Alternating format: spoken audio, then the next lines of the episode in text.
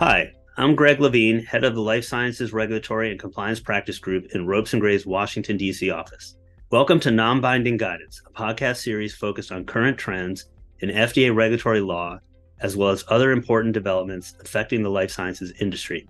I'm joined today by my partner, Josh Oyster from the Life Sciences Regulatory and Compliance Group based in Washington, D.C., and Beth Weinman, also based in Washington, D.C., counsel in our group and former enforcement litigator from FDA's Office of Chief Counsel.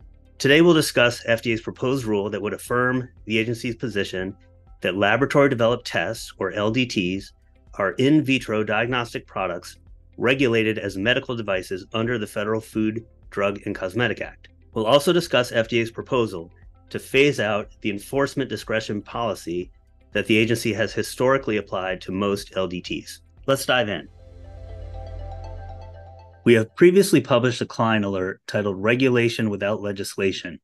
FDA proposes rule to regulate laboratory developed tests and end historical enforcement discretion policy, which walks through some of the nuts and bolts of this issue. We will not repeat all that here, but the alert is available in the Insights section of our website for those who are interested. Let's turn to a brief overview of the proposed rule and what FDA is talking about in terms of phasing out enforcement discretion. Josh, why don't we start by talking about what this is and what it will mean? Sure. Thanks, Greg. FDA's proposed rule would amend the definition of the term in vitro diagnostic products in FDA regulations to clarify that in vitro diagnostic products, or IVDs, are medical devices under the Federal Food, Drug, and Cosmetic Act, including when the manufacturer of the IVD is a laboratory the change to the regulations themselves it's it's really quite simple it's literally one sentence but the real intrigue of the proposed rule comes from the preamble in its discussion of how FDA plans to phase out enforcement discretion that has historically applied to most LDTs. Okay, before before we get into that, FDA's position for decades has been that the statutory definition of device in the Federal Food, Drug, and Cosmetic Act already encompasses laboratory developed tests. Why then would they need to amend their regulations to say that? Beth, could you give your thoughts on that topic? Sure. Well, not everybody agrees with FDA. That's really what it boils down to. I mean, clinical laboratories have long argued that FDA lacks authority under the Federal Food, Drug, and Cosmetic Act, despite the agency's articulated view that labs are providing services, not manufacturing FDA regulated products. Additionally, in the Trump administration in the summer of 2020, the HHS Office of General Counsel issued a legal opinion asserting that FDA could not require pre-market clearance of LDTs without going through notice and comment rulemaking. So that opinion has been revoked under the current administration, but absent statutory clarification, notice and comment rulemaking gives FDA the strongest footing to give its interpretation the force of law. And a clarifying rule in the books reduces the potential for conflicting legal opinions and LDTs every time political control of the White House changes hands. Okay, thank you for that. Now, Josh, let's return to talking about the the proposed rule and particularly the preamble to the proposed rule, where FDA discusses its proposal to phase out enforcement discretion. What what is it that FDA is proposing to do, and why are they making this change or proposing to make this change? FDA talks in the proposed rule preamble about how the LDTs of today are very different from those of the past. For example, modern LDTs are more sophisticated, they may use automation, they rely on complex software, uh, and they're also being manufactured and used in high volumes for diverse patient populations. They're more often being relied upon to inform critical treatment decisions and disease diagnoses. Because of this evolution in the LDT landscape, and because FDA's identified some concerns in recent years uh, with specific tests that have raised questions about accuracy and reliability of of these LDTs. FDA is proposing to phase out its enforcement discretion approach so that IVDs manufactured by a laboratory would generally be regulated the same as all other IVDs. FDA proposes to accomplish this in a five stage phase out process over the course of four years. FDA would phase in regulation beginning with basic reporting requirements for medical device reports and device correction and removal reports. Those requirements coming into effect one year after FDA ends the general enforcement discretion. And then increasingly rigorous requirements would come into effect in later years until finally pre market review is phased in first for high risk devices at the three and a half year mark, and then for all remaining devices at the four year mark. FDA also proposes that certain categories of LDTs would continue to receive enforcement discretion, such as what FDA calls 1976 type LDTs, where the 1976 reference is a, a callback to when the medical device amendments to the Food, Drug, and Cosmetic Act were first enacted. FDA would also continue to apply enforcement discretion to certain human leukocyte antigen tests and certain tests solely for forensic law enforcement purposes or for public health surveillance purposes. Thanks, Josh. Let's back up briefly and talk a little more about this enforcement discretion topic. Beth, could you comment on what does enforcement discretion mean? First of all, what is its what is its basis, and what issues have been raised by FDA's application of it? Yeah, sure. Now this is this is important. So FDA, like many other agencies, has long taken the position that it can set its own enforcement agenda, that it can prioritize enforcement in certain areas, and it can decide to avoid enforcement altogether in other areas. And its ability to decide when to take enforcement action was challenged and has been affirmed in the 1984 Supreme Court case, Heckler versus Chaney. FDA decided generally to exercise enforcement discretion with respect to a category of IVDs that were manufactured and used entirely in a laboratory. It's the category that FDA used to call homebrew tests and that today we call laboratory developed tests. Although the agency has generally not enforced applicable provisions under the FDCA in implementing regulations with respect to LDTs in most situations, over the years it has informally carved out certain kinds of tests from the scope of enforcement discretion. And it's warned particular labs that their tests were illegally marketed.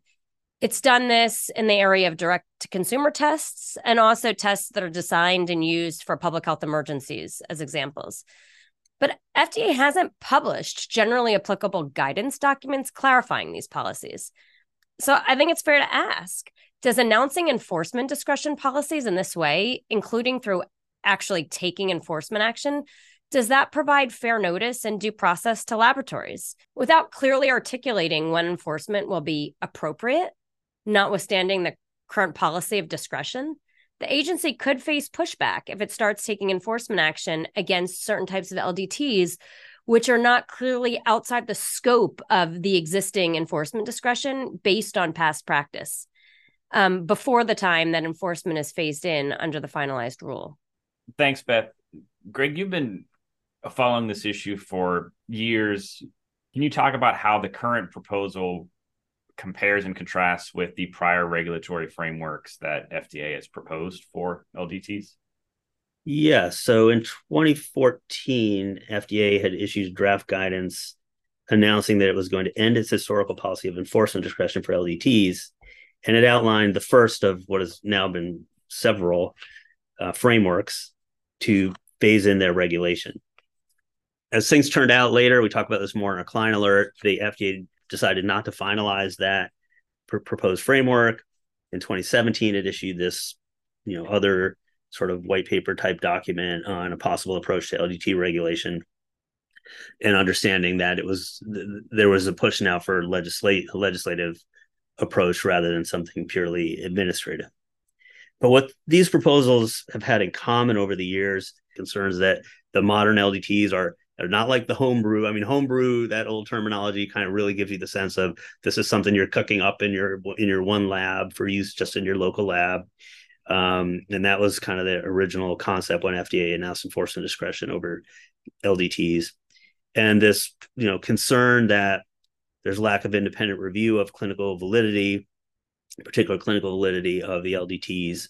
There's a separate regulations uh, under the CLIA that um, enforce by, primarily by CMS that looks at the proficiency of a lab, how accurately they can perform a test. But the clinical validity of that test, uh, FDA is very concerned, and that's not evaluated by any independent body. FDA has been concerned about reports of these potential harm due to inaccurate or unsafe LDTs, and now they're very concerned as well about some of the advanced technologies, uh, some of the um, software algorithms and things, and that are used. All of these proposals go over those concerns.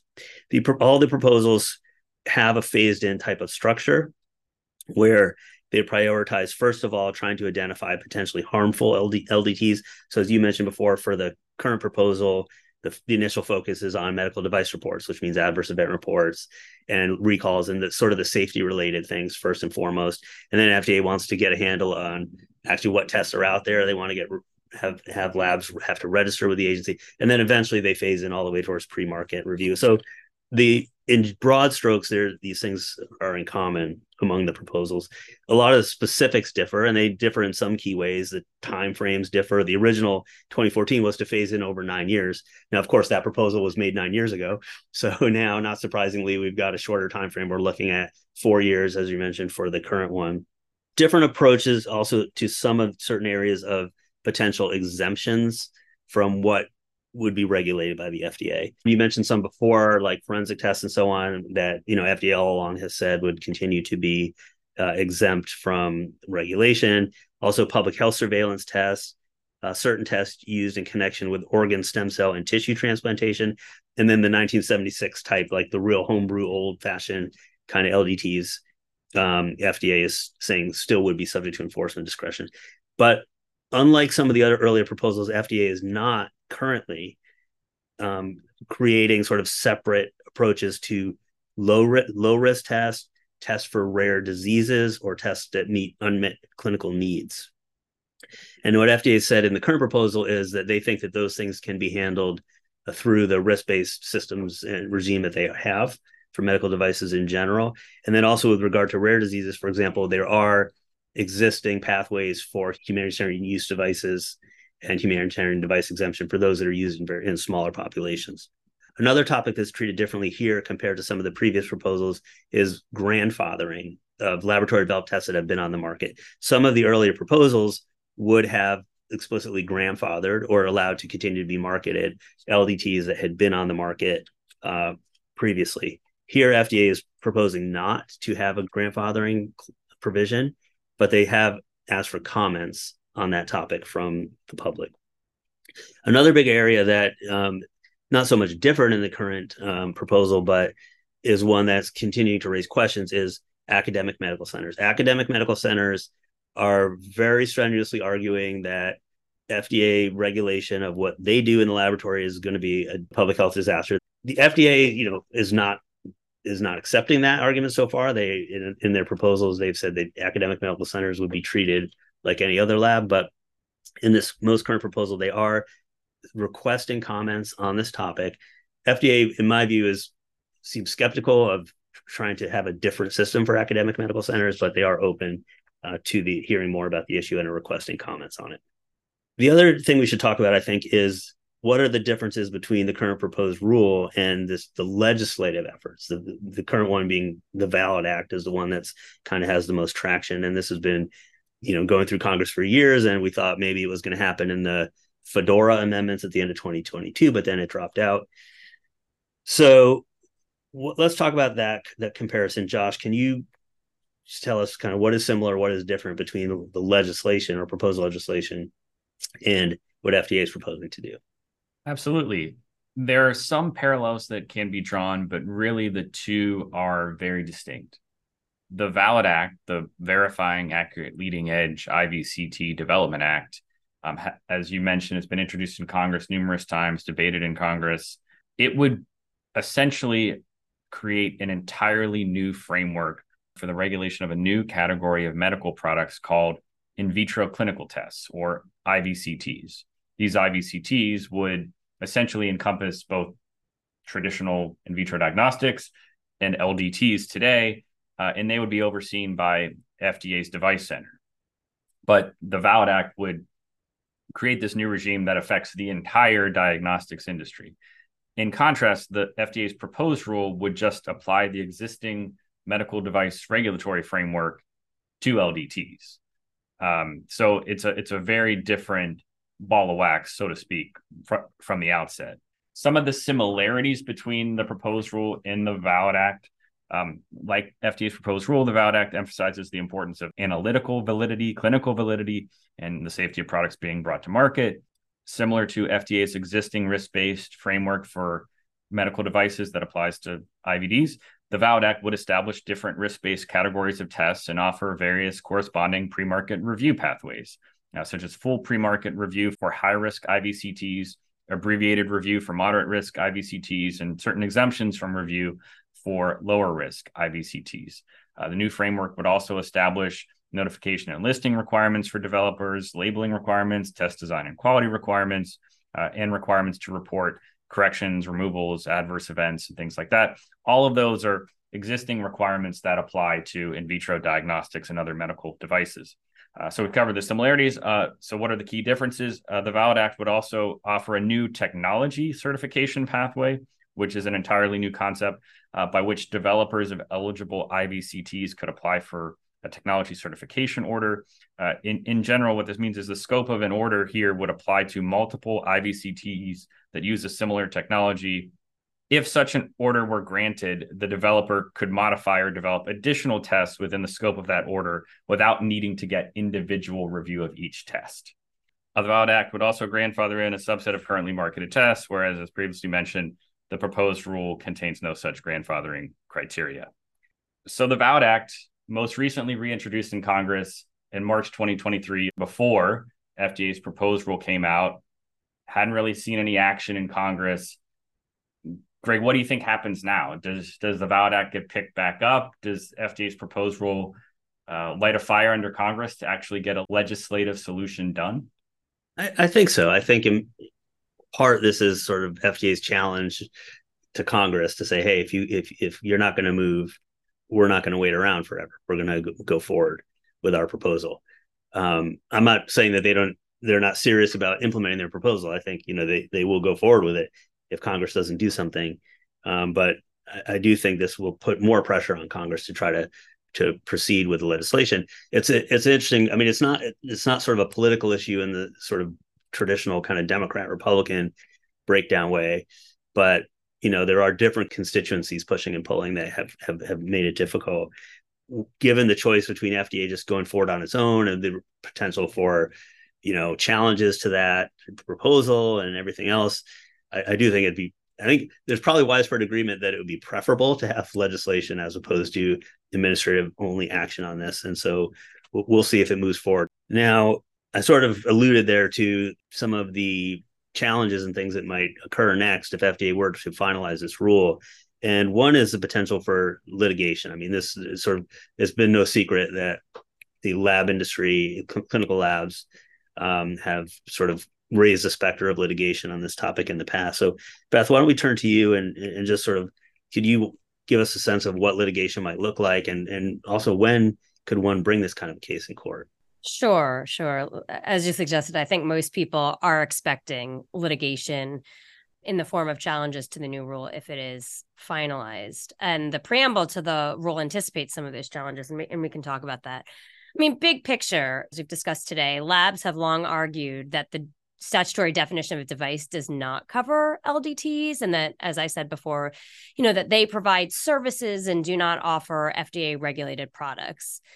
In this vein, you know, we can expect that labs or others that sue would argue that FDA's current attempted rulemaking is not the appropriate way to effectuate a massive change in regulatory authority. Labs will argue that the major questions doctrine requires that administrative agencies point to clear congressional authorization when they make decisions of sort of profound significance. And th- they'll argue that the existing statutory authority that the agency relies on is not sufficiently clear to enable FDA to regulate LDTs in the way that it's now seeking to do.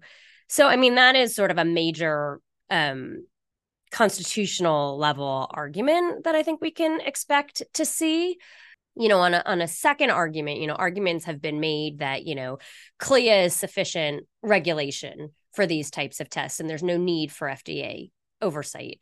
And the preamble articulates um, the public health need for FDA oversight making the argument that CLIA doesn't address and ensure performance clinical validity and manufacturing controls for test components.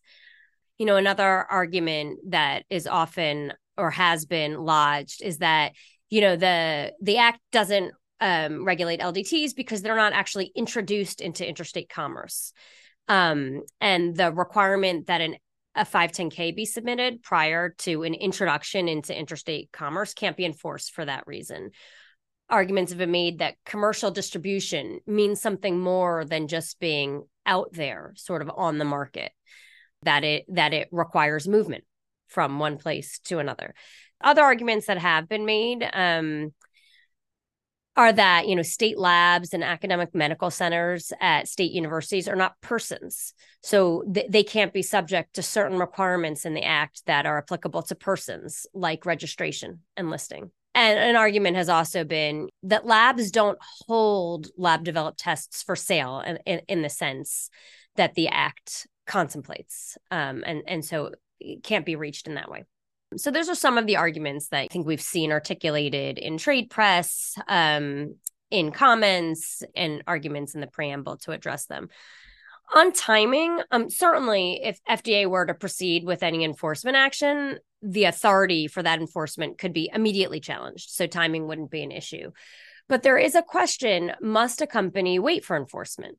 Especially when that enforcement is going to be phased in over time. Is there a way to challenge the law sooner? Um, and we don't have time to really get into the nuts and bolts of this without making this podcast an hour long. But the key legal question that would be addressed is is ripeness under the standard from the 1967 Abbott v. Gardner case, which includes um, a required hardship element um, for a case to be ripe. So those seeking pre-enforcement review would need to show a direct and immediate impact of FDA's action such that the regulation requires an immediate and significant change in the plaintiff's conduct of their affairs um, with a threat of serious penalties attached to noncompliance. And this truthfully could present a hurdle to challengers. For example, you know, one year from finalization of the rule, the first um, removal of enforcement discretion, if we want to speak about it that way, is that labs will need to have an infrastructure in place for MDR and recall reporting. The agency will start enforcing those requirements. And the question is, is that um, a change with direct and immediate impact? Other requirements, such as pre-market review, they have even longer phase-in periods. So again, it's not clear um, how litigants are going to show a direct and immediate impact. Beth, just to clarify what, what you're saying, you're not saying that once these requirements are in effect, there's a question whether that's a direct immediate effect. You're saying, I think that the question is, can I go to court now and say, and have the court review that a year from now I'm going to have to have that kind of a system in place? Is that am I understanding that right? That's exactly right. If enforcement is not even possible for a year, you know, can the work that you're doing now and the risk of enforcement after a year be considered direct and immediate impact. Right. Very interesting.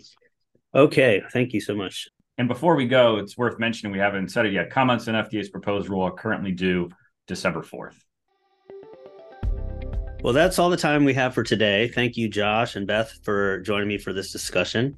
And thank you to all of our listeners for tuning in. For more information about our life sciences regulatory and compliance practice, you can visit our practice page at www.ropesgray.com. You can listen to non binding guidance and other Ropes Talk podcasts through our website, or you can subscribe wherever you listen to podcasts, including on Apple, Google, and Spotify. Thank you again for listening. We'll see you next time.